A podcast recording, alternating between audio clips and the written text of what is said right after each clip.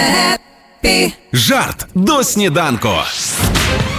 Многие родители всегда рассматривали детей как стартап, они вложили в них все, и даже возможно, что они тоже начинались в гараже. Ну давай, я в ту саму сторону піду. А, я там предлог перепутал. Не начинались, а зачинались, получается. Так лучше, да.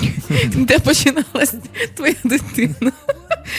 Мама своє життя, Данечка, прожила, і твоє проживе. Поэтому свалил в столицу.